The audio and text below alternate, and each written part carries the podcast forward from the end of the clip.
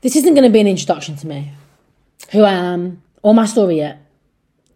I'm going to be podcasting that in the future, but for now, I want to talk about us. You know, we as people. I was on the escalator today, and I was coming back from the gym, and I noticed that everyone was in their own world, doing their thing. I don't know, they were on their phones, they were listening to music, or I don't know, they were just, they were in their own bubble, basically. And I thought to myself, why do I spend so much of my time worrying what other people think? They're in their own world. They're doing their own thing. They're not really paying attention to me.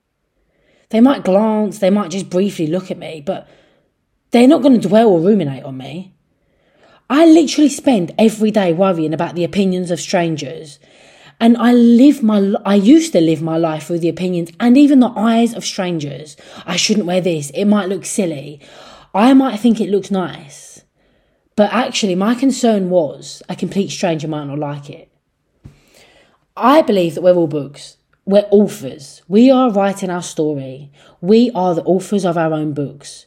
When we buy a new book, one that we've never read before, we don't know what the next chapter will be. We don't know the ending. We don't even know the next page. And that's symbolic to life. I don't know my next chapter. Right now, I'm at chapter 26. And I don't know chapter 27, or even if there will be a chapter 27. One thing I do know is the chapters we are currently in, we have written. We are the chapters of our own stories, the heroes if we choose, and some people choose villains, but all in all, we are embarking on chapters, and as a whole, we encompass a giant book, and that's the book of life. Our past chapters can either consume us or they can build the foundation to provide us with the strength to create the most remarkable present and a flourishing, fulfilling future, whereby we know what we do not want and we can strive towards what we do want. I once thought that my past chapters would be my present and my future, but I later realised today, and it dawned on me, it can't happen, and I can't let it because I'm the author, the character, the hero of my own story, and I choose what happens. My past will not consume me and I decide what happens and what comes next.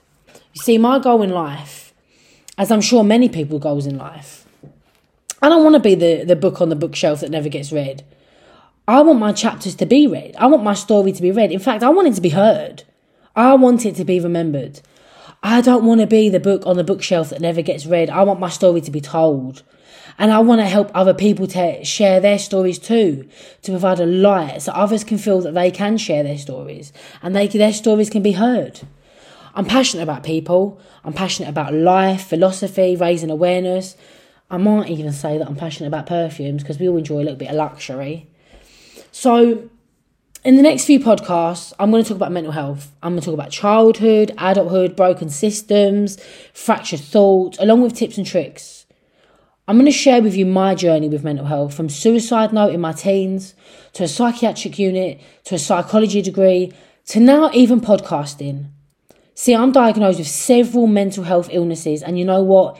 It can't and it will not stop me. My chapter will not end with me feeling sad, with me regretting or wishing I was someone someone else, a different character, wishing I had a different book. It will not end with me wanting to be a complete different existence and neither should yours. Together, we will embark not only on educational conversations, motivational conversations, and storytelling, but also soul searching. And with that being said, I very much look forward to seeing you in the next episode. But until next time, keep rocking and keep rolling.